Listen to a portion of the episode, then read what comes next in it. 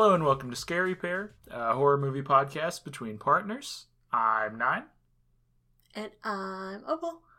and this week we watched uh, 2014 uh, Goodnight Mommy, uh, written and directed by Veronika Franz and Severin Fiala. Uh, and that's starring Susanne Wuest, Elias Schwarz, and Lukas Schwarz. Yes, yes. Um, but before we get into that, Opal, what have we been up to this week? We saw a few different movies. Yeah, we started off with a Barbarian rewatch because it's Yeah. on it's on streaming now. You liked it a little bit more on the second time. Yes, I thought it was better on a revisit. Um, I still liked it a lot. So yeah, I mean it's it's interesting because my overwhelming feeling coming out of it on the first watch was that like the back like half didn't really grab me, but on revisit, it knowing kind of what to expect, it never actually lost me. I kept wondering like. Is this going to be the moment where it loses me? And no, I'm like still in it, and I'm kind of just still in it. And then the movie ends, and it's like, okay, you can't have unmet expectations if you already know what you're expecting. Exactly. So I think the movie uh, uh, did well uh, with like proper expectation setting. Yeah, Um, that's good. That's good. kind of, you know, I, I think like it's totally fine for people to have a totally different appraisal of a movie on a rewatch than they had Oh, yeah. from the previous watch. I do that all the time. It's Um, kind of why you do it for a lot of movies. Yeah.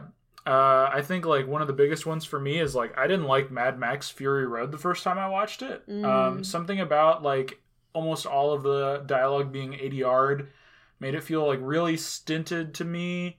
I was at like that point in my movie appraisal career where if like nothing really happened in the plot, I didn't like the movie. Uh, you just have a weird ear for ADR.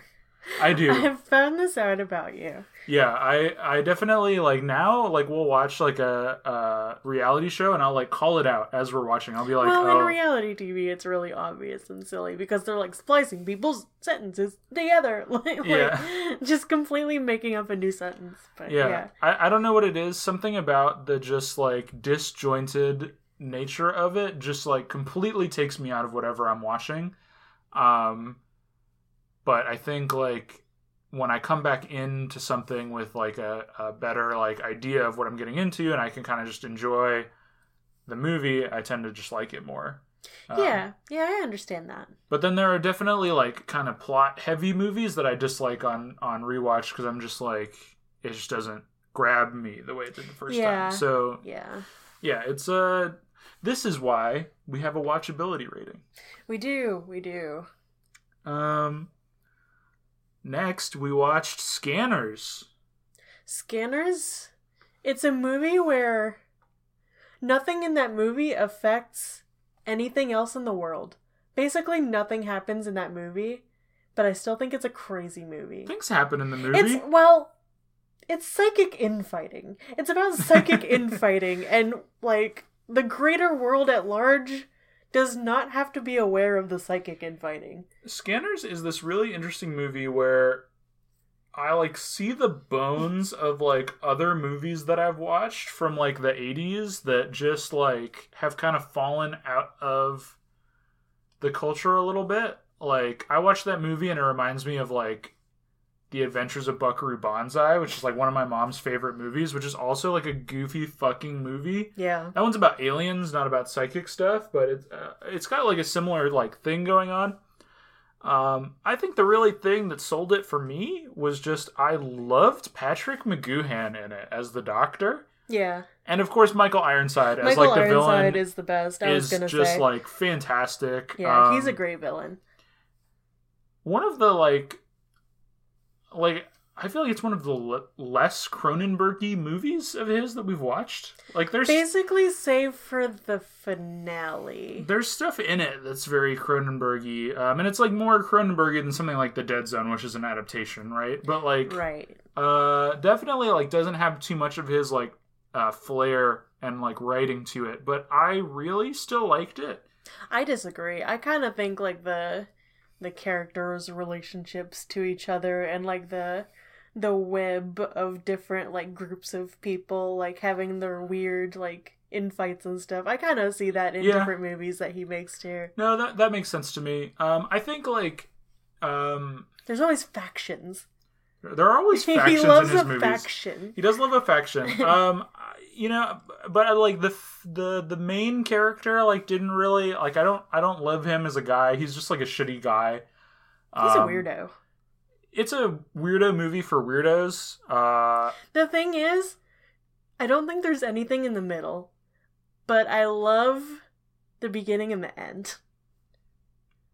They blow their oh. best effect in the first 10 minutes of the movie. If If you- you, just want to see a guy's head blow up in the best way you've ever seen, just turn it off after that point. It happens in like the first 12 minutes or something. I was amazed. but I like the ending. that that just like comes like right out the gate. Like you're like, I know. okay, I didn't. I hadn't seen it before, but I knew about that. I didn't realize it was just in the beginning. like in my mind, that's like the scanners scene. So I feel like they should be doing that the whole time. Like, So- if you can do that, why wouldn't you do that? I, I was expecting like there to be like a really like big build up and like fallout from that scene, but it's really just like the scene No. happens and then the movie keeps going. yeah. Um, Whoever that guy was, I, Yeah. I didn't know him. um, but I I liked it. Um, I think like it's definitely like uh it's it's in like the kind of they live sphere.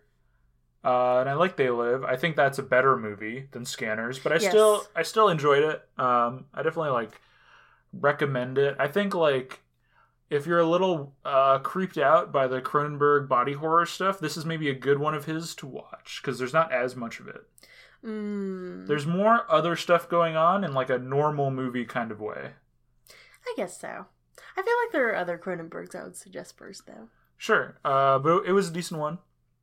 And then we closed it out with a new movie. The one everyone's talking about. You probably already know this. Uh, yeah, we watched Skinamarink. Weird, weird movie. Uh, I guess like my my like um, pitch for Skinamarink is that it is a very stylistic horror movie. Um, if you're already into horror stuff, you've already heard of this. You probably don't need a. You probably don't even need us to pitch it to you. well, I guess I just want people to kind of expect like you're gonna watch the first ten minutes of the movie and you're gonna go, so are they gonna do this for the whole movie? And the answer is yes. Um, If you go in expecting what it is, which is a kind of weird, slow, artsy. like a thing this movie does Yeah. is there are no characters in this movie. Uh, there are like uh, people that are that are there, um, and there's like a tiny, tiny bit of character development. But for the most part, like there's no real like character building. Um, they eschew a lot of like easy to recognize uh, like storytelling in film techniques to just like Yeah, I mean, um, the two main characters are children, and you don't really know anything about them. Just like they're children, right? They're Yeah. they're like a four and a six year old. yeah. That's kind of all you really need for the setup of the movie and just how it is. um it's just i think there's a lot of um people who are used to like this is the way that movies are supposed to work who might like run into this movie and go there's nothing movie about this movie um it's more like uh uh It's more of an experience. yeah um i think it works i think like it hits exactly what it's going for and i appreciate some movie just doing something a little bit weird even if it is like too on its bullshit maybe It is very on its bullshit, but I will say this: if you're into weird amateur analog horror stuff on YouTube, this is going to be exactly for yeah you. Yeah, that's exactly this movie um which sometimes I like. You know, yeah i mean i guess like for me the nice thing about movies is that movies can be anything um movies don't just have to be like I'm really happy that people are going and seeing it. Like it's a very cheaply made movie, and it's very weird and different, and yeah like I Uh, like that. I appreciate that. technically four and two it's a canadian movie Mhm. uh the like title is based off of a children's song that's like popular in canada uh it's not overwhelmingly Canadian in any way, though. No. Um I, I guess just like I I am happy that like there's so many horror movies that are just the same. Yeah. they're just doing something that you've seen before in like a slightly new package with like a slightly new spin to it and it's got you know maybe a little bit of, of directorial flair this movie is all flair um there's almost like no like movie in it but i like the flair i think it's fun I think do. like um I think it's got some good scares in it. Like we I haven't even like talked about this like how scary it is, but I I've noticed a lot of other people saying that they had very physical reactions to it, and I did too, and that really surprised me. I did not expect to be as scared as I was because not a lot of stuff really like gets to me that way anymore. But like my hands were sweating, I didn't want to look. I was like dreading what was coming up and I don't know if it's just like the subject matter of like these kids being like really lost and scared and it be being like this kind of kid's nightmare and me kind of like having unresolved anxiety of like being a scared kid. Maybe that's it. I think it's like honing in on that, but I was kind of terrified of it. It, it's a movie that knows that um, if you put a scene in the dark and then you do a slow pan to something and then you do a fast pan to something else, that freaks people out. Um, and that's you know that's fucking filmmaking. Um, it is almost entirely visual. There's other stuff going on, but a lot of it you just gotta it you it, it just trusts you to pay attention. Yeah. Um, and it either holds your attention or it doesn't, and that's kind of I think it's going to work for some people, but not others. Yeah. But for those it is working for, it is really working hard for. Yeah. So I think that's something really special. So Yeah. we got to mention that. I guess just like it, it maybe isn't like technically perfect or anything, but I like that just something weird and different is like out there and Yeah, somewhat yeah. successful or effective at what it's doing. That's what I'm saying, you know? Because you know, there's a million to, even like if it's a swing and a miss, like, I'm glad you took the swing. Yeah, for sure. Um, But with that, with that, I guess let's get into our film. uh, Guten Nacht, Mama. Yes, this is an Austrian movie, uh, our first Austrian film. I guess, um, is it our first European movie? Like, subtitled movie? Uh, it might for the podcast. Yeah, it might be. Um, I'm like going through the Rolodex in my head. Um, first, like maybe f- not first foreign language, maybe even.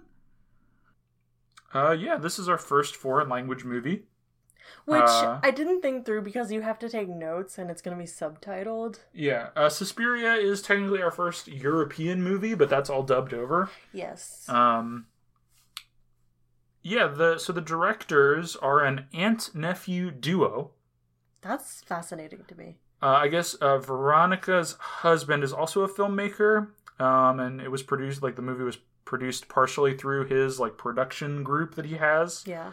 Um, it got like a big festival run and then a Oh fairly yeah. Successful release. this strikes me as a big festival movie for Yeah. sure. uh, kind of a cult movie. Uh, We have seen her other movie or their other movie. yeah, so this duo has also gone on to make The Lodge, Which um, we've seen another terrifying kids movie. I think they're just terrified by children, which Yeah. is completely normal. These are definitely both uh, kid-fearing movies. um, Maybe that one even more. yeah. Um, this one is interesting just in terms of its like historical uh, place because there aren't a lot of like successful Austrian horror movies. No. Um, even like I think this is the one I know of. even just like German language broadly, um, it's not something that's like uh, a big like part of their industry. Um, this was kind of an indie movie. Um, kind of yeah, coming up out of the festival circuit and then uh, succeeding there. Has has its bones there, you know. Like her her husband also has I'm- like festival movies. I'm certain I've seen another German horror movie, at, like German language, but I I can't think of any off the top of my head. Yeah, I mean there there are some. It's just not um it's not like a big part of their film culture the way it is in maybe other areas. Right. Um so that that's a little bit interesting. Um, it is one of those um, movies that uh, one of those European horror uh, kind of cult films where it's getting uh, or has got actually an American remake uh, last year. Oh god, I just found this out when I was looking it up. And when I was researching it because I hadn't heard that they were doing a remake at all, but that doesn't surprise me. I don't know why. I don't know why they felt the need to do this. This and is it got uh, really, really bad reviews, and the synopsis sounds stupid. Like they changed a bunch of stupid things. It's just stupid.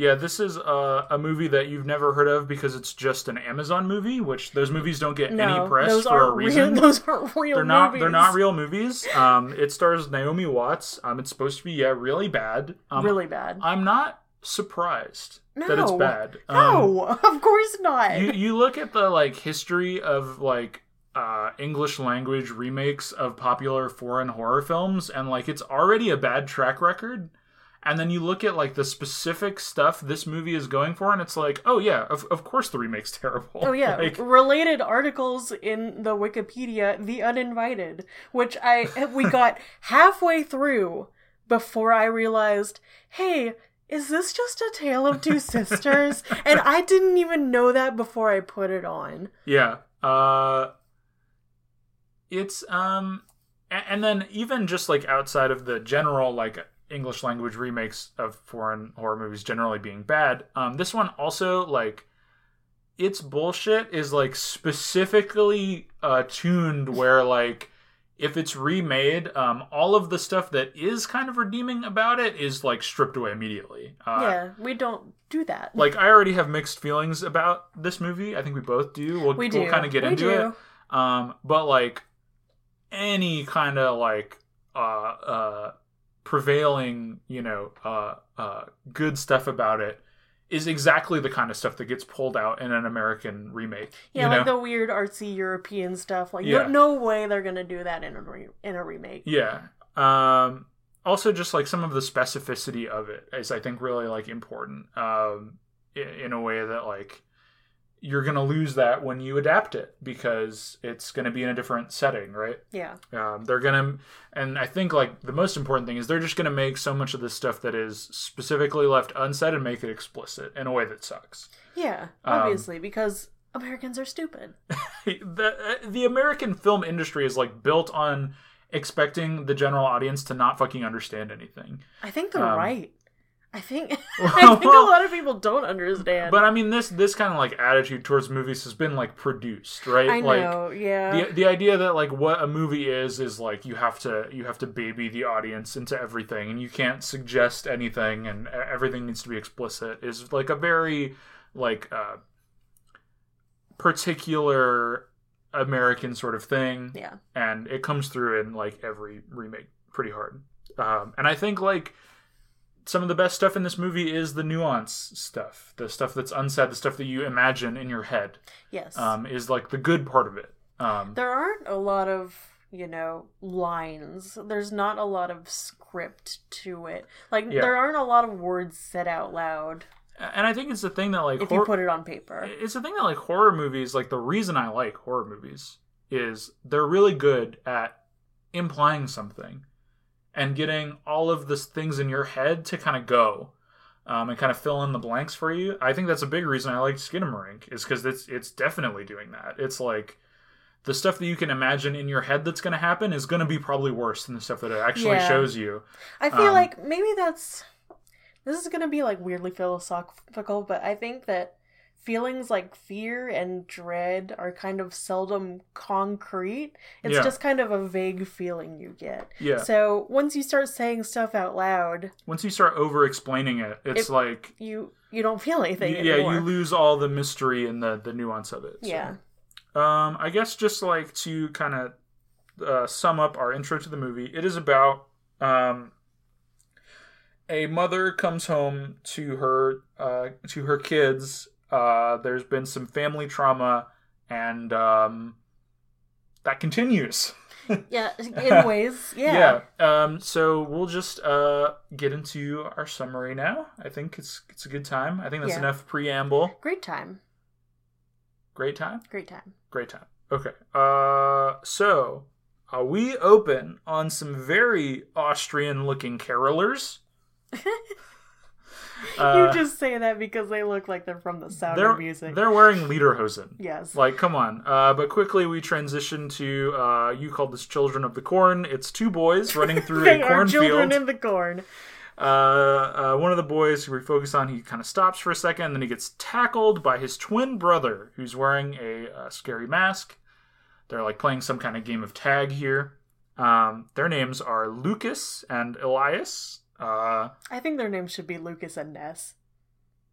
good for you. Because they look the same, but we'll find out they have different powers. That's right. uh, they walk about the woods. Um, they live on like this kind of remote, kind of Austrian farm situation, or like whatever. Um, they come to like an abandoned bridge tunnel and wander inside, like they're in a Stephen King book. Um, Children of the corn, obviously. Next, they're uh, playing on the lake. Uh, one of the boys doesn't uh, come up for air at the appropriate time. Um, but then uh, mom's car pulls up and they head inside. Um, we see the inside of this house, which is like a It's. new agey, fancy schmancy European house. Um, I, I wanted to describe it as suspiciously chic. Like she's got a lot of chic items.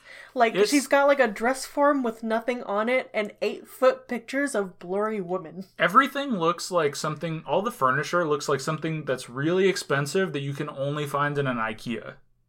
It looks like an IKEA. It really Yeah. does. Um, it's like the expensive area, like the the really high end version of an IKEA. Um, mom's head is wrapped in bandages, uh, which kind of spooks the boys. Um, it's implied that she's had just had cosmetic surgery. Um, I think that's what it is. but there's also apparently we learn kind of been an accident, so we're not sure exactly what the timeline is. I think it is just cosmetic surgery. Yeah. Um she uh very quickly tells the boys that hey, you're wearing dirty clothes from playing outside, so go take a bath, um, which they do. Uh, they engage in some horseplay. Uh, They start they start slapping each other with wet gloves, which I said was a boy activity. that's right. Uh, Lukas and Mom seem to have a strained relationship. Uh, she refuses to address him and doesn't cook him dinner. Yeah, she she only acknowledges one of the twins.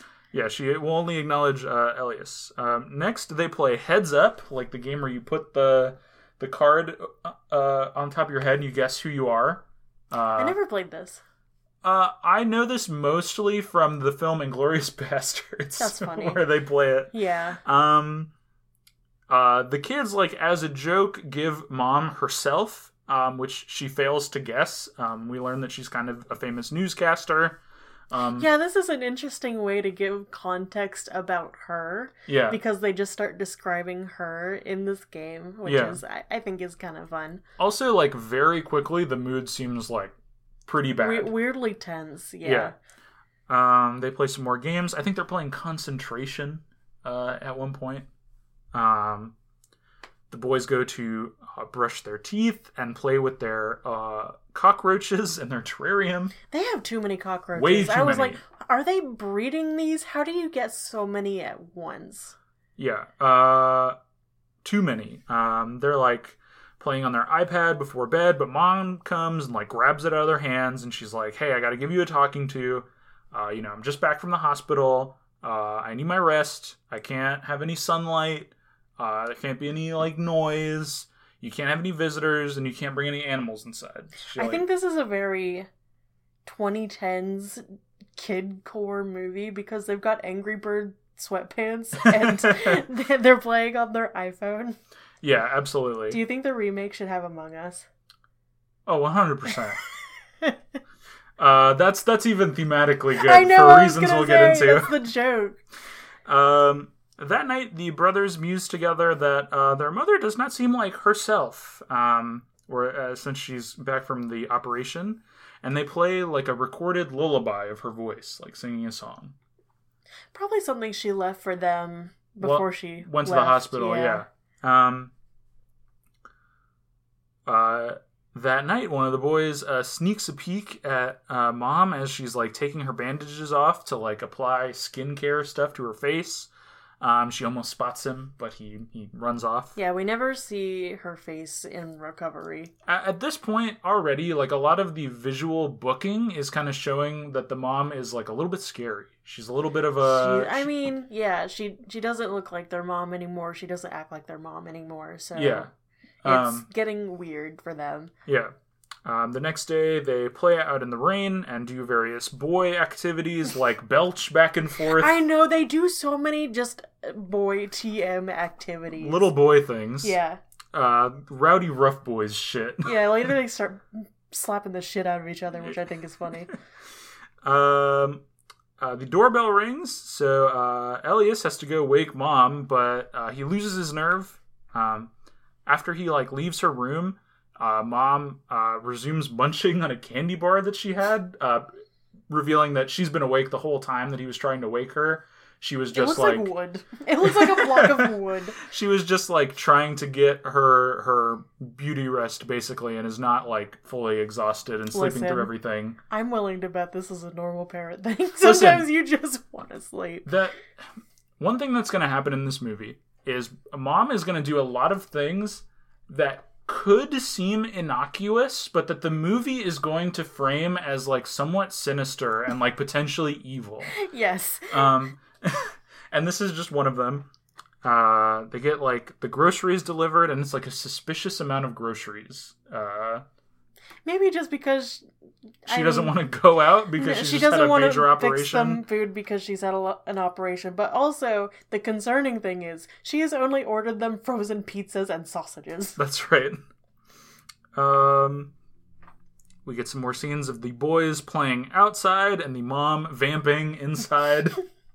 uh, she's like, She's like looking at her boobs in the mirror, like, "Yeah, "Am I still good?" am I still beautiful?" uh, the boys find a cat trapped inside an ossuary and bring it home. If you don't know what an ossuary is, I don't even know if this is one for sure, but it's right by the it's a local hole graveyard. with bones in it. and it's just a hole in the ground with a bunch of bones, uh, a bunch of human bones. Europe Um, is fucking crazy, dude. um, kind of against the uh, mom's uh, instructions. They bring the cat home and hide it under their bed. it's kind of a old, scrunkly cat. Well, it's interesting because they show the cat in the ossuary and it's like clearly sick because it's been trapped in there. Yeah. Um, but then they have it at home and it looks like perfectly healthy all of a sudden. It's just a cat actor looking all cute. Yeah, it's a little bit chunky, but I think um that may be a difference between like a a prop that they had and them wanting to have an actual An actual cat, yeah. Um, It looks like an older cat though to me. uh, mom comes into their room and searches through all their stuff. As we know, no cat will ever be okay in a horror movie unless you were watching Oh. Alien. Yes, uh, this cat showed up and we were immediately like, "Oh, rip!" like, Yeah, there's yeah. no way. There's no way. Um, Dogs, it's 50-50. Cats, you're fucking gone. Uh, when one of the boys acts up, uh, mom pins him down to the bed and kind She of, gets she gets rough with him. uh, yeah. It's kind of uncomfortable. Th- this is one of the first things that she does that is like out- Actually- outright like, "Ooh, I don't like Yeah. this." You know, like everything else has been like kind of explainable up to this point, like. She's recovering from an operation. Yeah. there's like this implied missing dad figure that maybe she's dealing with um you know Yeah, because I think they go through a photo album at some point and it's only um pictures of them married that are gone, pictures of him. yeah um and also you know these two little like uh european boys are like doing shit all the Yeah. time you know they're breaking the rules they're they're acting out I Um, mean, they're I would say they're probably like 12 or 13 or something. They're at the age where they would miss him, probably. Yeah 100% um but this is the first like kind of thing she does where it's like oh that's not okay Yeah. like you shouldn't be doing that Yeah, it's I don't care rough. how I don't care how bad of a day you're having. Like you don't like manhandle your kid like that. No, it's pretty severe. Um, uh, one of the boys dreams about mom uh, walking naked through the woods and then writhing her head around supernaturally. She does like the Saw Adobe Premiere like blurry head freak out Yeah, thing. yeah. Um, so uh, the boys uh, sneak into her room at night and put one of their uh, pet cockroaches into her mouth while she's sleeping. Not something you do with a pet No, or to anyone. or to anyone. Um, she doesn't wake up though. Yeah, this is fucked up. Uh, she kind of just goes in there. yeah. Um, while looking through, uh, as previously mentioned, old photo album, the boys find that yeah, all the pictures of her with uh, their dad are Yeah. missing. I forget if that was earlier or later. Uh, and then they also find a picture of their mom with a woman who looks just like her. I mean, they're two blonde, skinny ladies wearing the same clothes with sunglasses They're, on. they're two European blonde women. I Who know. could say if they actually look the same? Can't tell them apart. Yeah. Um, at this point, the kids uh kind of steal their mom's laptop for a minute and do a Google search of her name and find that their house is for sale. Uh, which is a little be concerning. well. If she's like a public figure, anything could come up, right? yeah, I mean, I think this is another case where Unless like this is a reputable website, which I don't know. this is another case like well part of part of it it's like this is all in like german so i can't i don't know exactly what i'm looking at but um this is another case where it's like you could read this as an innocuous thing right. right it could just be like They just want to move. here's an old listing from the house or whatever and maybe it's not even active anymore Yeah. you know um I love um they go through all the house pictures. They just look like production pictures, you know, Yeah. but it looks like an Airbnb. It, it looks like the most nutso Airbnb you're never gonna stay at. yeah absolutely um uh, at this point, they decide that they're going to sneak a walkie-talkie under her bed to spy on her. It's a baby monitor. A baby monitor. Yeah. Okay. Yeah. Um, they uh, discover that their cat has gone missing. Um, while they're doing chores, they overhear their mom making an ominous phone call. Uh, another thing that's like could just be totally innocuous. I didn't write down the dialogue here, but she says something that like if you read into it with a, a suspicious tone, you could see how like maybe she's right. talking about some devious plan or something like that. Well, it's a phone call that makes more sense if you know what's going on. Right. Um, Um, but I I also hated this as a kid, just like when someone in your family is like talking about you in the other room and you can just fully hear it. Yeah, it's like, hey. Excuse me. Yeah. yeah. Um. Uh, they find their cat uh, dead in the basement. Um, Yeah. It doesn't I mean, it's not violent or anything. It it just kind of looks like it crawled somewhere and died like yeah. Um, sick animals do. they they take this to mean that uh, their mom has killed the cat. Um, Yeah. But it could very well be that like this cat was sick when they found it and it just crawled into the basement and died. Right. Yeah. So, um, in retaliation for their perceived uh, This uh, is crazy. this is the first time where they're like really. I mean, the cockroach thing is already like it's of already pocket, pretty but, crazy. Um, they um take all their cockroaches out of their terrarium, fill it up with water, and then dump the dead cat in there and display it in the living room. It's room. like a gruesome uh biospecimen or something. yeah, it's like it's a horrible art project. I know it does like a like a terrible like art piece. Yeah. Um. Especially like displayed in this like fancy European I know. living room. like, what right? is she supposed to think of this? Um, she sees this and is freaked out by it. Um, but then quickly like goes and grabs the jar of cockroaches from their room and starts dumping them into the water to drown them. That's also crazy thing to do. Yeah. Um, Like which killing animals. yeah, killing their animals. So the boys run out and they're like, "Hey, stop it!" And she's like, "Hey, you have to clean this up." Um, I hope those cockroaches are okay. yeah, Like Uh, I know they use like a they probably use props for this scene, use- right? I I know that they use giant hissing cockroaches, which is what these are for movies a lot because they're, you know, kind of big and gnarly and they're kind of like semi-trainable. Yeah, So, they're also pretty harmless. I yeah, mean, that I mean completely harmless. yeah. I'm just a Um, bug person though, so I, yeah. I empathize with the bugs a little bit. Yeah. Um, the kids announce that uh, this woman is not their mother, and she uh, slaps Elias in the face. Yeah, Um, ugly.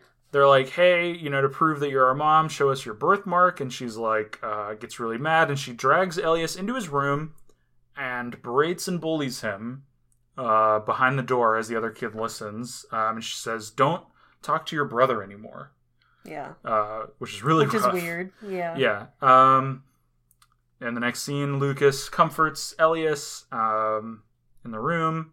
Uh, they play fight. Uh, they just start hitting each slapping other. Slapping each other in the face and like punching each other in the chest. Um, and they craft weapons. Yeah, they are making. Uh, I don't know if they just they made this themselves. Just Uh, this this So crossbow. so they have a crossbow that shoots little like plunger darts. Um, but they start making wooden ones. yeah, they so they take the plunger off of the dart and they whittle the wooden part down into a point, so it's like a bolt. Yeah, scary.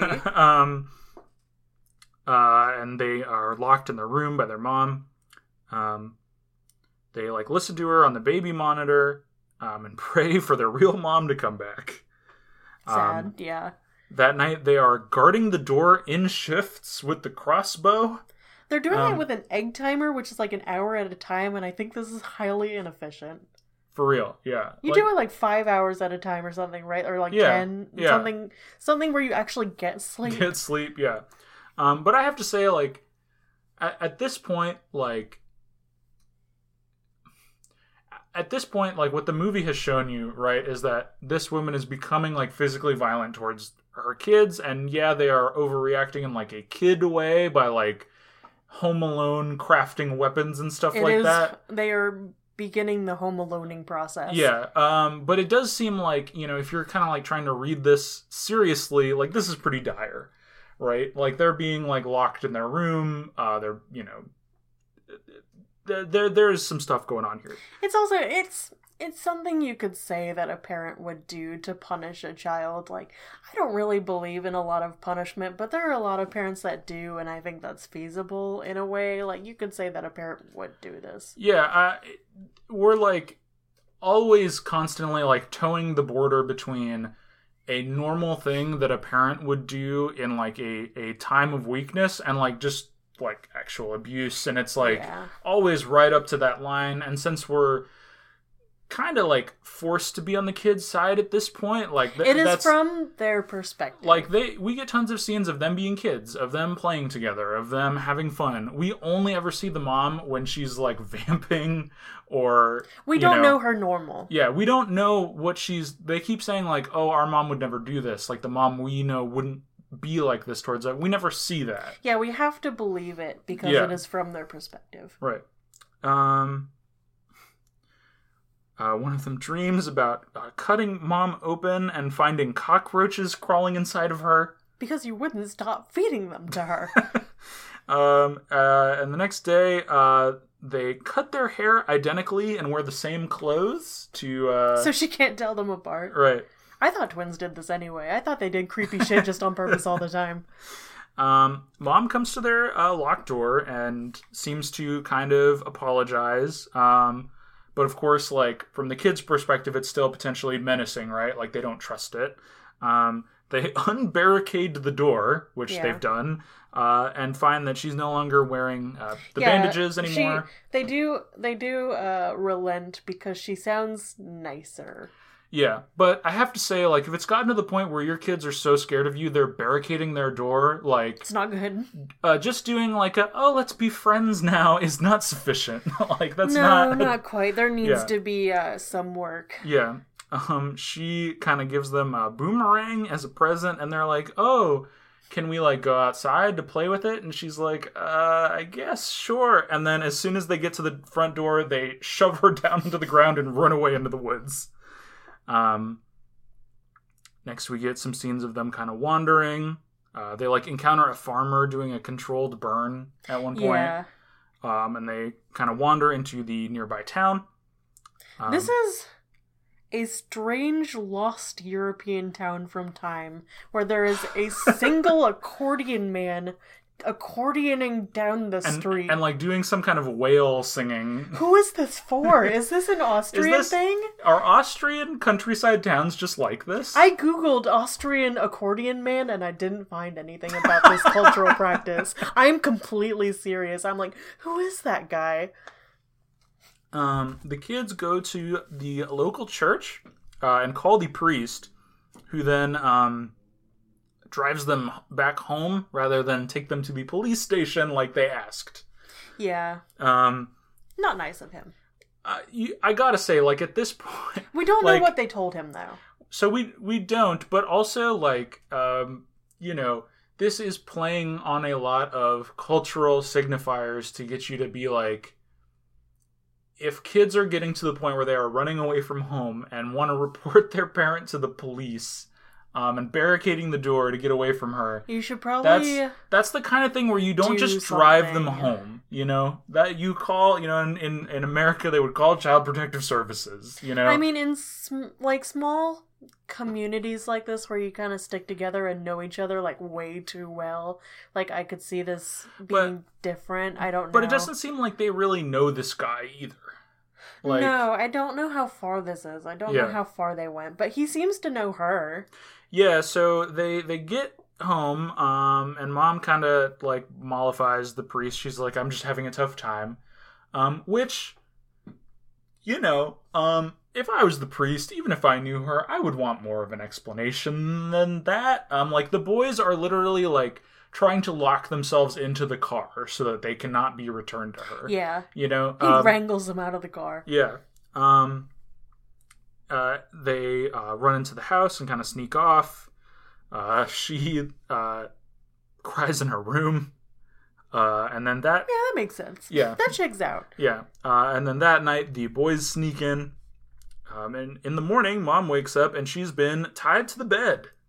Um, the boys are wearing their scary hide and seek masks and interrogating her, um, but she refuses to kind of play ball with them. Like they No, she's just like, what?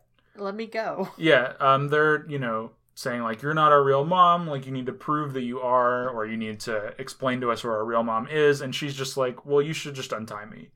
This Um, is when the movie just becomes hostile. yeah, because um, they go and they look through her laptop and they find a video of her with brown eyes. Uh, seemingly like the kind of video you would upload to like a dating profile online or something like that. To me, it's like um, Maybe like a it's, work thing. It smacks of like an audition to me. Yeah, because she- she's like a TV person. She's a broadcaster, right? Yeah. She's like a semi-famous, one, so maybe she's doing that. Um, and they like confront her, like, "Hey, you have blue eyes," but she explains like, "Oh, it's colored contacts. I have them in the bathroom," uh, which they find. Uh, at this point, the boys uh, argue amongst themselves about whether or not they're going to believe her. Uh, I mean, green to blue isn't like that dramatic. Do you really need colored context? uh, brown to I mean, blue, but I mean, it doesn't look like brown why, in the video. why would you have them? Like, it it, it does seem odd, uh, for sure. Yeah, Um, I can't. I can't uh, judge. Uh, Elias throws a glass of water on Mom's face, uh, and she tries to kind of plead with him when she realizes that uh, it's Elias. Um, he then, as kind of like a fuck you, plays her the video that she took of her berating him and like humiliating him earlier in the movie um, as like a, you know, not good enough lady. like, yeah. What do you think about this? Like, he's Phoenix, right? And he's presenting this item. To well, her. I mean, like, it's kind of his way of saying like you've you've gone too far. Like, he. I think he does say like, my mom wouldn't do this. Yeah, like he's not going to. You can't just keep asserting that you're the parent and you have authority over me when you're treating me this way, and that's that's kind of like um, what he's doing. Um, it, it is worth noting in this scene, she never like really admits to any fault or tries to cooperate them with them at any point. Um, she's just like, hey, like these ties you put on my hands hurt. You need to let me go. Uh, at one point, she's like, "Hey, if you let me go, I'll make you breakfast," which is just like not the way. Like, there's not a, a right way to handle being tied No. up in a room. Um, but this is like clearly like not what the boys want from her, right? Yeah, she Um, also may just be scared, and it's hard to get like a concise like apology or your feelings out when you're just like, "Hey, let me go. Hey, let me go. Please let me go. God, please let me go." right. You know. But like clearly they they would let her go. I think if she like acknowledged their concerns in a serious way, or like it's a it's you want to believe that, right? Mm. but that she, she does she refuses to do that um uh, she kind of convinces Elias to start untying her, but Lukas comes in and points out that uh, her mole that she has is actually drawn on, and the water that they splashed on her face is causing it to yeah. ca- go away. Um, she They wipe her mole off. yeah, um, she explains that like, oh well, you know, moles are dangerous, so the hospital removed it.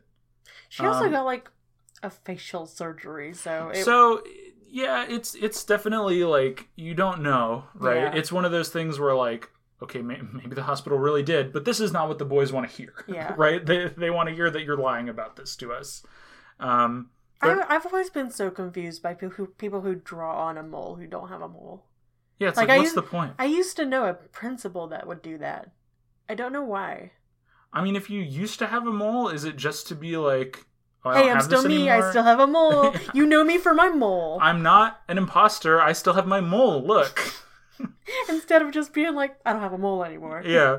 Um they ask her to admit that she's lying and when she won't, um they burn her face with a magnifying glass like you would burn an ant. Yeah, that's uh very painful. Yeah, now now they're full on torturing her. Um they like duct tape her mouth shut um so that no one can hear her scream. Yeah. Um, outside, they pray to like a Jesus statue for the return of their mom.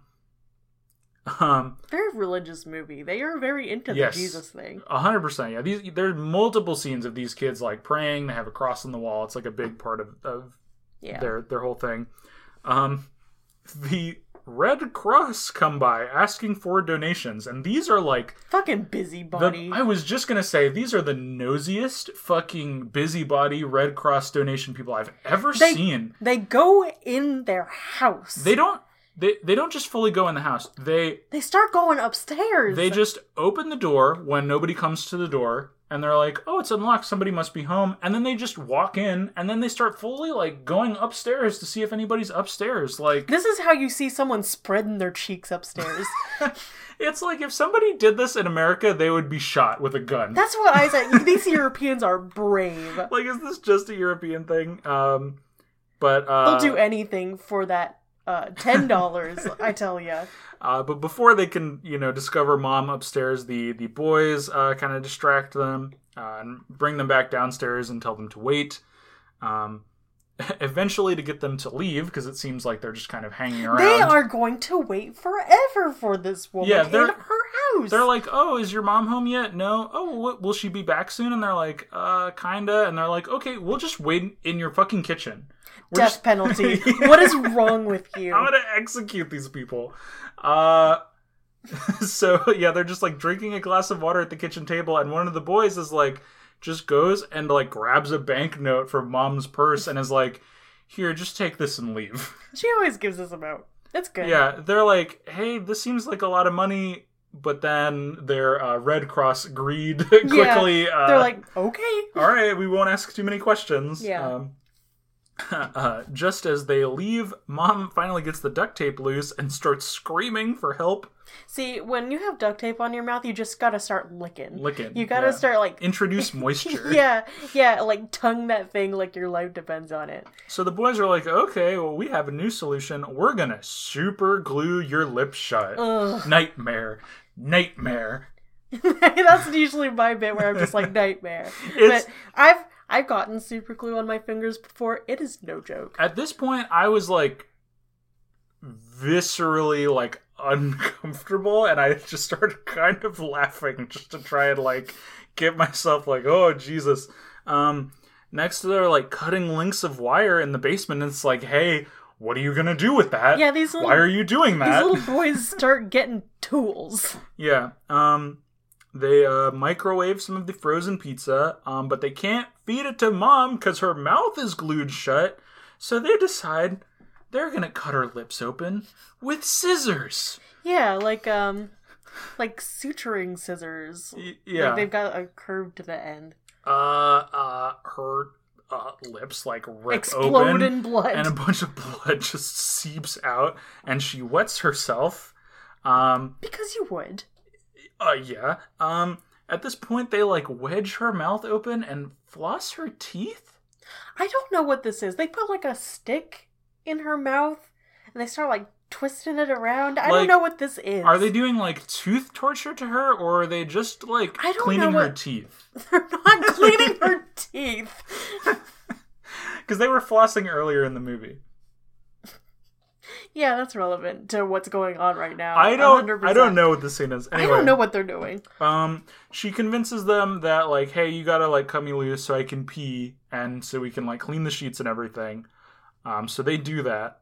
Because they don't want to do it. Yeah. Because they're fucking layabouts. Um, she uh, finds a moment to like throw a blanket at them and try and make a run for it out of the house, only to get home alone by a tripwire. yeah, she gets home alone fully, but like Um, actually what Kevin would be like, her- and she gets brained on the pavement. You see her head bounce off of the pavement. Ugh, it's, it's like. bad. Again, like I didn't know what else to do but laugh because it was like, holy shit. Um, uh, she uh, wakes up uh, tied to the ground in the living room, and Elias is setting things on fire now. She's she's not tied to the ground. She is super glued to the floor. Oh my god, I didn't even realize. Um, See, I think you could wiggle out of your clothes, but also her hair is too, though. I was like, yeah, oh. Um, at this point, the central twist of the movie is revealed. Uh, Mom is like, she's talking to Elias, and she's like, "Okay, I'll play along. I'll pretend that Lukas is alive and he didn't die in an accident, uh oh, Uh-uh. whoa, no way. and I'll talk to him again like you want me to, and I'll make him breakfast, and I'll I'll dress you again, and I can be your mom again, and it can be okay."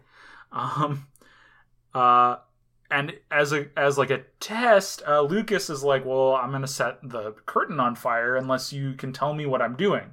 Uh, but mom can't see him no, he because, because Lukas he's not doesn't real. exist. He doesn't exist. So Elias uh, sets the curtain on fire and burns the house down with Yeah, mom he helps. inside. He has to help his brother do this because he doesn't exist. Yeah, because he doesn't exist. Yeah. Yeah. he like grabs the candle from his hand and then burns the curtain Yeah. himself. So, um, the firefighters arrive, but it is too late. yeah. We see her engulfed. Yeah. Um, and we uh, conclude with Elias and Lukas uh, wandering through the cornfields again, just like the intro, and uh, their mother comes out to meet them, and they all stand together like a like a happy family, and we roll the credits.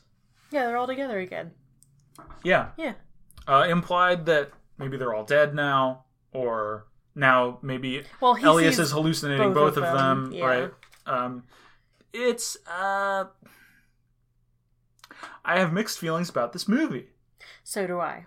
Um, I had mixed feelings on my first watch, and I have doubly mixed feelings on my second one. yeah, so I didn't know what the twist was going in. You did. Which it shows its hand, in my opinion, very early. Um, yeah, like in my summary, you'll notice a million times I say one of the boys does this because they're twins. You can't tell them apart unless there's a line of dialogue saying Elias does this or Lukas is doing that. You don't know, but like it's very easy to go back. But she's only interacting with one of them. One of them.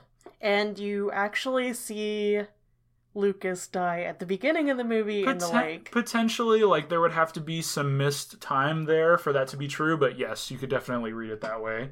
Um, it's one of those movies where like it really wants to like uh totally blow your mind with this twist, and like literally every scene. Uh, Which maybe it would if you've never seen a movie before that has done this yet. the thing, yeah, the thing is like okay, um, because we're we're talking around it. This is gonna spoil another movie, but I think that that movie is still strong, even if you know the twist.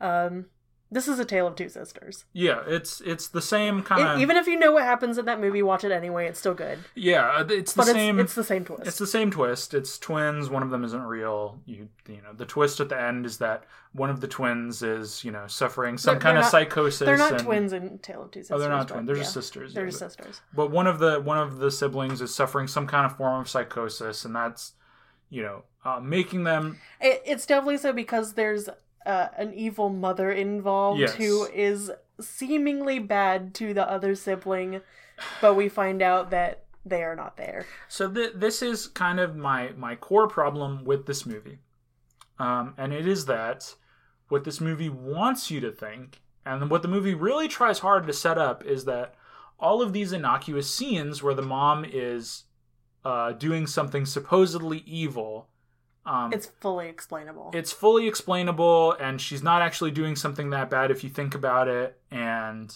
Except actu- for the, I mean, but the she she gets very rough with them and mean the, with them. the problem that I have is she actually does like hurt her child physically, like it, and belittle and bully them, and like that's a bridge too far for me. yeah, Um, to where like, even though I know the twist, like in this moment where the mom is like burning and dying, like I didn't find myself feeling any like sympathy for her because like yeah it's a horrible tragedy right? Like obviously like this shouldn't have happened right? Like the kid uh, is having delusions and and killed his mom um, which is terrible and tortured his mom um, when she didn't necessarily like quote unquote do anything wrong but she did do things wrong She did. like you know um and this is the kind of thing where like you look at the movie and it's like how did things get to this point how did we get to the point where Elias is having delusions that his brother Lukas is still alive and having conversations with him every day and all of his thoughts are mediated by Lukas still being there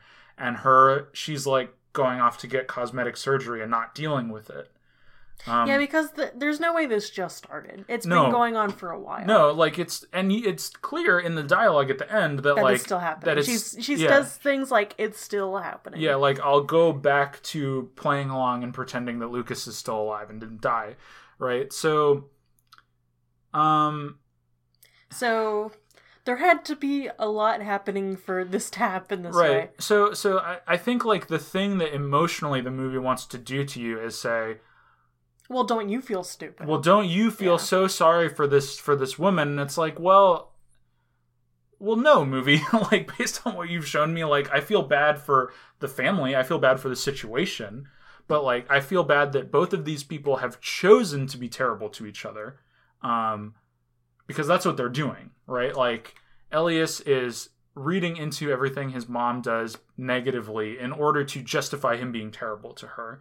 Um and she is not being a good parent and those interact and there's a tragedy right? Um that's the story. So the twist doesn't exactly work for me because that was already true leading up to the twist. And like i don't necessarily feel like elias is somehow like more compromised when it's revealed that he's having delusions because he is a traumatized kid. It's not his fault that he's you know that this stuff is happening right? So Well, we can say it's his fault he burns his mom to death. Yes, no, it's he he makes the choice to to to hurt his mom, obviously, but like the I don't I don't necessarily like um I don't see him as like this this this uh uh horrible villain. I see it as like a kid who's had this horrible thing happen and deals with it in a very bad way and is not supported by any of the adults who are supposed to look out for him and a tragedy happens, right? So you know, um, maybe I'm not supposed to read it so squeaky clean. Maybe it's supposed to be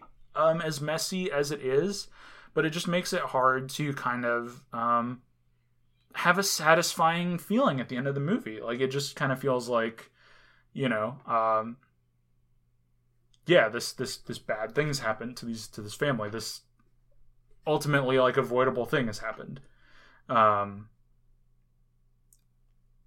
which you know and i don't think at the end of the day i don't think the twist is that great No. like all of the scenes like yeah like the scenes are recontextualized by one of the twins not being real but not really like they're not enough. like not enough like there are all of those ambiguous scenes where it's like maybe the mom is doing something bad and it seems like less bad in retrospect like it's basically just that in every scene and uh yeah and all of the things that happen are explainable with only one of the kids being there. Yeah. um so the twist like doesn't actually end up going anywhere for me and it doesn't radically alter my perception of the movie so it's almost like not a twist. Like yes it's a twist but it's it's it's lacking that kind of like emotional catharsis at the end of the movie um, that i think it like thinks it's delivering.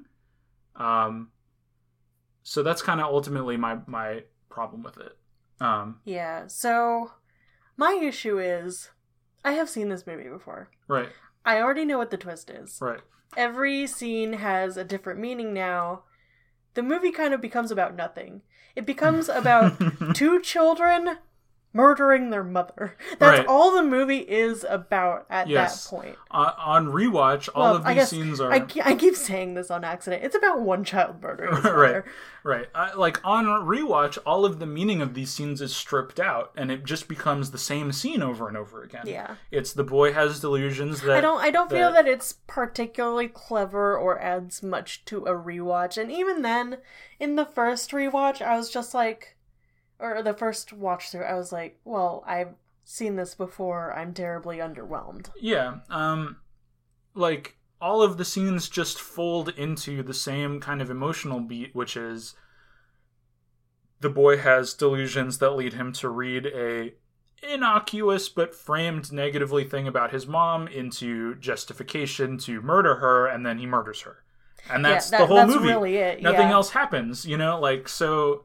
all of these other scenes like kind of don't. um you know, it, it's just the the same thing over and over again. So it's kind of a. I can see how it would be. It's very one note. I can yeah. see how it would be kind of boring and like kind of not fun to pay I mean, attention there, to. there are a couple of scenes that are kind of fun. Like I, the beginning where like he obviously dies is interesting. It's like, oh, that's what's happening there, and yeah, that's kind of I'm that's kind of the only one that's like I'm like, oh yeah, I'm uh, pointing uh Leonardo DiCaprio meme, you know. yeah, but- but, all the other scenes are like, okay, That's well, it. Yeah, there's not a lot you're of so clever. You there's know? not a lot of actual horror to it besides the end part, which is just kind of like which grody torture porn. which feels like like when on a rewatch, I have to assume it feels like even more like um It, it also upsetting. like it feels a bit misogynistic in a way because it is just this kind of beautiful woman being tortured.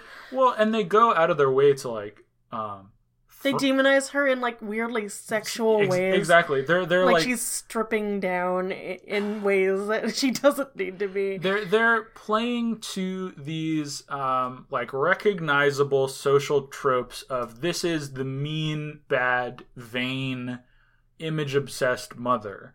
But when you read it, Yeah, she's a bad like, mommy. yeah. She's a bad, beautiful mommy. Don't you want to kill her? Yeah. Um. So, but at the same time, like, it also wants her to be an actual bad person in like a re- in like a real way that like it wouldn't mean, matter. With the you know? twist, we can assume this is not her normal. She is Right. a completely different person in this moment, and we see her coming out of it at a point, but at that point, it's too late. Right, but uh, part of the problem is like at that point you don't know what the twist is yet. So she's coming out of it, and it seems still like m- menacing and potentially like, oh, you know, I've seen uh, people who berate and bully their kids, and then the next day like try and brush it off like nothing happened. I think that's also And- my thing, though, is like, yeah, there are a lot of parents who have very dark moments and make mistakes, but also at that point, like, how do you get your kids to trust you again? How how do you go back to being a good parent again? I guess the answer is you don't fully. Like, they're just gonna not trust you anymore. Well, but also I do think the way that she goes about it Family therapy. like that's the thing right Yeah. like okay the the dad has died the brother has died the kid is traumatized dad hasn't died. They're separated. Oh they're they're separated i they, thought they talked about the separation. they they keep like inferring like an accident or something like that has happened no, like- no. She she's said a couple times like since the separation, you know. well but that there's a way to read that where it's like she has like Separation implies divorce. i suppose but like i think there i think there is like another ambiguous read there I mean, th- there's also my my inside knowledge is that a good number of people get divorced after they lose a child. They just do, yeah yeah um which is what I am assuming has happened. but th- this kid has family trauma right it's n- and it's not um addressed and she does not want to address it and that parenting style does not work um i think like there are multiple times where like elias doesn't give her an out necessarily but gives her the opportunity to be straight with him and to be a little bit vulnerable and Well, admit fault and she refuses to do that That's also the interesting thing, right? Is that Elias, the the live boy, is the good boy. He wants to trust his mother, Right. but then his twin is the one whispering in his ear to not trust her. Right, but I think like when you think about that as one character, right? He is the good boy who wants to trust his mom, but has the feeling in the back of his head, I can't trust her because of what she has done to me. And because she won't have like the come to Jesus moment where she's like, well, yes, I should have put you in therapy after your brother died. And yes, I have mistreated you after my operation. And I can see how you don't trust me anymore and we're going to like work on fixing this. I think there were opportunities for her to like save herself, but she dug her heels in and was like, "No, I'm your parent. You have to listen to me." And well, I guess I guess that's also a point is we don't know what she's tried before and we don't know what she will try after. Because Right. she doesn't have an opportunity to do Right. those things because she has died. right. Um so woulda, woulda, coulda, shoulda, you know, whatever. like it it's just a it's just a tough situation where like you, you like to me I read this movie and I see like here are two people who hurt each other in spite of themselves to a degree and make the choice to hurt each other at some point um, when they don't have to. When there there was a way to uh, uh, care for each other in the way that families should that they do not do. Um, and it makes me not like either of them No. um it, it and as a result like i had a i have trouble with this movie because like i think a, some of what it's doing or a lot of what it's doing is done pretty well technically like This is our problem. We keep finding these family trauma movies, and then we want to examine how they can get therapy at the end when that is not Well- the point of the movie and well, not what is going to happen. i mean i think we keep looking at it like um we are trying to like armchair psychologize no uh, these characters. Well, ultimately, what I'm saying is that this is a movie made by a parent, um, and it is about this kind of parental anxiety. And I want to shake this person and say, this is not how you be a good parent. Like, this is not a good way to frame parenting to yourself. Um, and if you frame parenting this way, kids are going to look scary and alien and evil to you. And you are going to be afraid of your kids and not know how to communicate and love them the right way. well, And I mean, we we would love to say in hindsight that we all want to be perfect parents.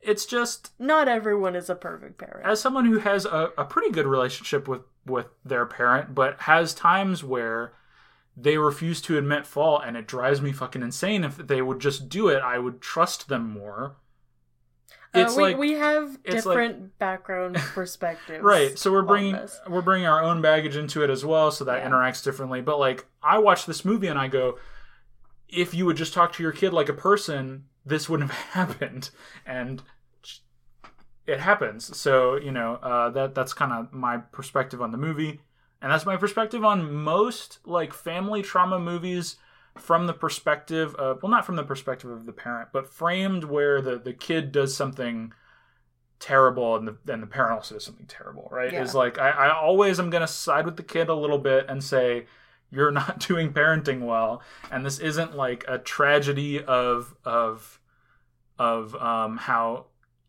wow people really want to be good parents but it's just so hard. It's a tragedy of people not treating their kids as, as people for me that's always going to be like my read on these movies and it always kind of leaves me in a weird emotional spot as a result um but at the end of the day uh like i think we should transition this into like our ratings i, I did like the movie It's fine. like i didn't love it or anything uh it was I a- think it's. Listen, I'm gonna be bold and say it's mid. it's absolutely mid like i Critics eat this shit up all day. a thousand percent It's so mid. I think this is the kind of movie where like it makes all these kind of gestures at a artsy fancy thinking movie but like when you really examine it at the end of the day like is it really saying anything all that profound is it really doing anything that technically amazing i don't think so i yeah, think like I think I think Babadook is a better mom v child depression movie, and I think A Tale of Two Sisters is a better uh subtitled movie about a, a delusional sibling twist where you are against your mother. I agree Go watch that. one instead. i agree with that watch either of those movies instead of this one Yeah. um let's let's go to our ratings Yeah. let's start off with the spookiness rating. How good were the scares and the tone? Uh, what would you give it?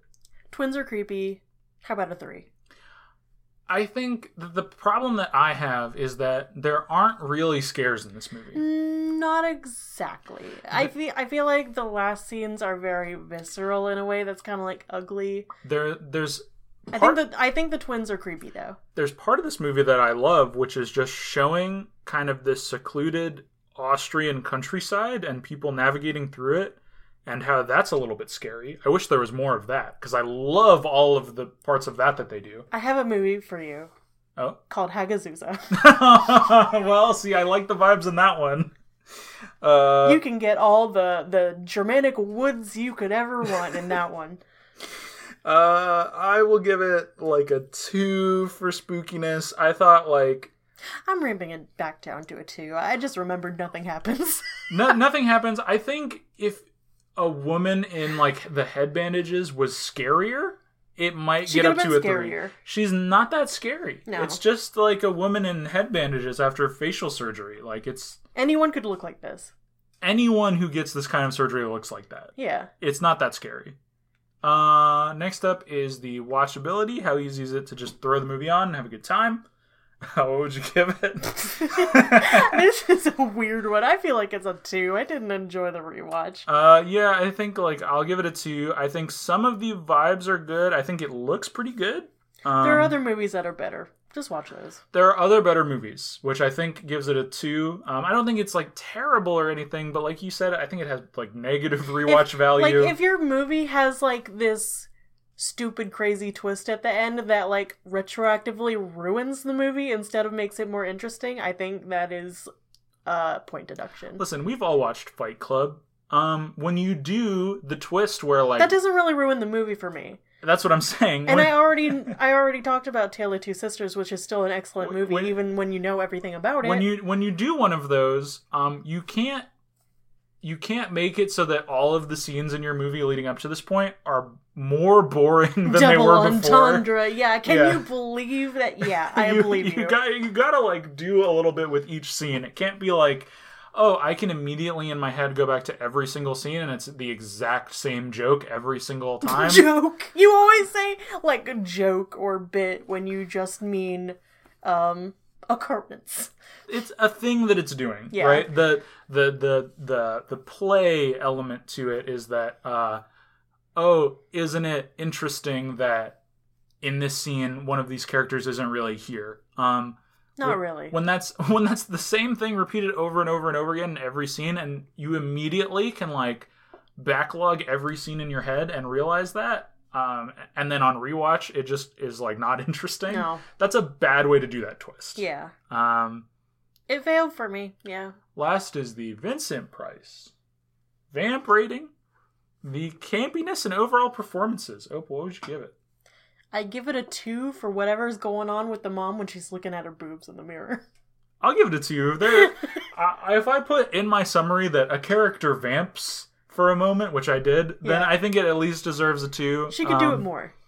The the performances, I think the kids do give something of a performance. They're a little bit older kids, so they're not like pathetic to watch. They didn't draw attention to how bad their performance was, which Well- for kid actors means it's above average. Let's also consider for a moment that they don't do much.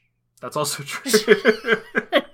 uh, and the mom like kind of gives a performance like there there are definitely scenes like the scene of her crying in her room is like good. That's a good scene. Uh but yeah, it's not really anything. Uh no, it's so two.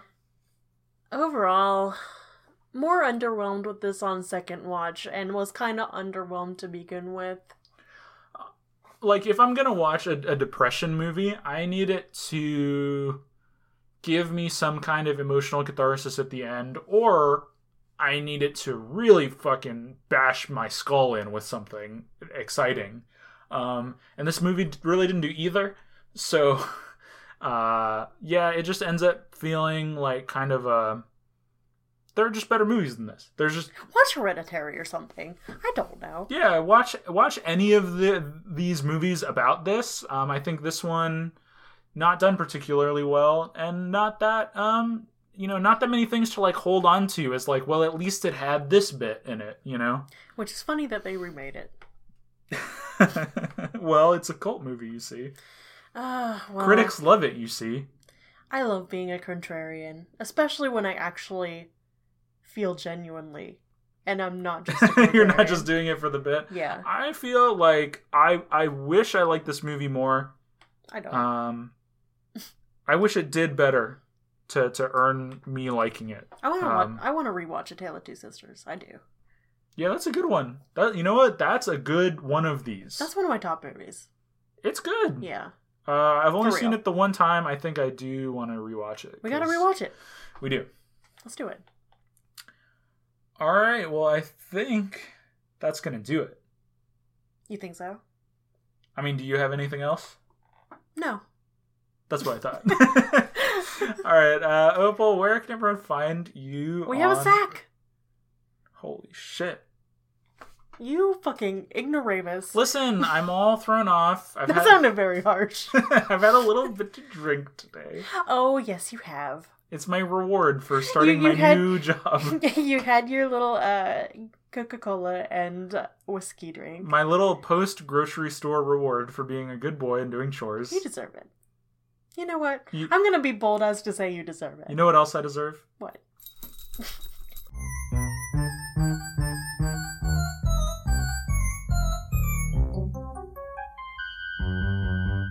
the movie sack. Bring me the movie sack. I deserve it. you do deserve it. I think I feel like I deserve it. But what if the sack was never here? What if you've been imagining it the whole time and I just give you the movie in my hand every week? Now, wouldn't that be funny? I don't think so. You know what? I don't actually think so because it's effectively the same. This is the movie sack segment. This is the part of the podcast where Opal, you put movies into a sack. We have a lot of fun here. I'm going to stop you for a moment. Go ahead. We have a lot of fun here. Do we? I'm going to ignore that. and the past couple weeks, I've been had. That's a good point. That's a great point. We need to discuss what's been happening to you. So I made the offhand comment, just like kind of, you know, not really thinking anything of it at the time, that, hey, we've been doing a lot of mid 2010s movies. It would be nice to do something a little different. And then, of course, we got two mid 2010s movies as my reward for that. And you have been owned. You have been hoisted. You have been. I felt scandalized, but I'm the one who did it. Yes, you you decide what goes in this literal physical sack. I pick a random movie out of the sack. And I took him out. Fuck it. I'm not going to de- be dealing with this anymore. There aren't any more left. Listen, I've always said from the beginning of the movie sack, you can do whatever you want with movie sack. You're you decide what goes in. You could put one movie in there, and that could be the movie that we watch the next week What if if I- you want. What if I just started putting peppermints in there? As a little treat. yeah. Uh, so, you know, I we feel like the the beauty of the movie sack segment is that it takes away some of the personal responsibility of deciding what movie to watch next week. But then it's my personal responsibility. But then, but you found a way to still be mortified about your I know, choices I, and deeds. I still found a way to be victimized by my own hmm. actions, and no one can make fun of me about it, or I'll cry. All right, next week we're gonna be watching The Mist. All right, fine. Fine. This is getting dangerously close. but this is a movie that we've never fully watched through. And I want to make you. So this is the 2007 uh, Frank Darabont film.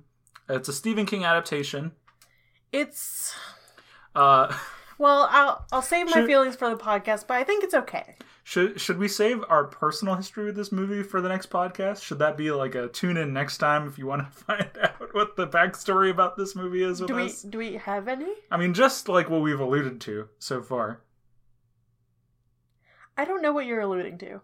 We tried to watch this movie because Opal kind of likes it, and I I did don't not know. like I, it. I feel like I really didn't like it, yeah. and so we turned the movie off because we couldn't deal with it. I don't know if I like it. That's the thing. I, I am like, how do I feel about this? You you had like a you had like a whole like reaction to it of like of me not like liking it that much. Where you were like, "What's wrong with you?" No, I did not. so, You are gaslighting so me. we're gonna watch it. We're gonna see how we feel on rewatch. You're gonna force me to commit to my my feelings. I maybe I'll hate it too. I don't know. we'll we'll see. I just want to see what happens. maybe I'll like it more on revisit. the CGI hasn't aged well. This is That's officially one thing for sure. This is officially marked as viewed on my Letterboxd, even though I haven't seen the whole thing. How do you feel about that? Like So you're etiquette a, wise, you're you're a liar. you feel like that's lying? yeah. If you watch like the first like forty five minutes of a movie and turn it off and then rate it two stars on Letterboxd, you feel like that's lying? Yeah. Didn't watch a movie. I read Letterboxd reviews of like I turn this off halfway through all the time. Those people are all liars. yeah. You gotta commit I feel before like you can write a review. I feel like etiquette wise, that's fine. If you didn't finish a movie, you watched the movie. I don't add movies that I haven't finished because I have some. I just don't. Mm, there was definitely a period where I had, so I don't think I would do this now. I've definitely taken movies off of my watched where I had previously marked them as watched, and I'm like, I didn't finish that movie. I watched 45 minutes of that on TV one time. I didn't watch that movie. Um, I don't think you know your full feelings until you watch the whole thing. so, so I have removed movies from my from my watch list for that reason in the past, but I think there was definitely a period where I had looser feelings about it. I don't feel like it's lying. If I didn't finish Scanners, I wouldn't have liked it as much. That's true, but Sometimes the ending fucking slaps, and you gotta talk about that. That's a good point. That's a good point. Uh, well, send send us in your feelings, listeners. If you feel like I'm a liar, Are you a liar? if you want to call me a liar, I'm at puppeteer click on Twitter and putrid underscore m. I'm gonna send you a direct message right now that says liar. Opal, where can people find you on the internet? You can find me and my social media links at opal.carrd.co. I have Twitter, Tumblr, whatever. And you can find the podcast at Scary Pair on Twitter. Uh, yeah, and I also have another podcast at Level With You Pod on Twitter. If you like World of Warcraft, Or, Or- if you don't. Or if you don't, if you just like uh, two people kind of like playing through a video game and talking about it, Shooting the shit. yeah, we we talked for like 20 minutes about Marvel Snap last episode. You're so smart. I don't know if you are or not. I don't know. okay. That's that was that did That seems like an attack on me. that came out very harsh. But I don't know if Marvel Snap is smart. no, if that makes sense. No, well- the game in itself. well, listen, I How big brain is that? Well, listen, I kind of like have this disdain for Marvel in general, but also I have this kind of appreciation for novel uh card game mechanics, so it keeps me it keeps me hooked on that basis. Also, I can play it on my phone at work and there's not a lot of good mobile games for me right now. You should play Tiny Tower. I used to play the shit out of Tiny Tower. All right, maybe I'll look into it. this is like a re- weird random mobile game thing. But Well, I'm not downloading Arknights again. I can't go back. I can't do it. I can't do what, it anymore. what about Genshin Impact? Fuck no. That's a joke.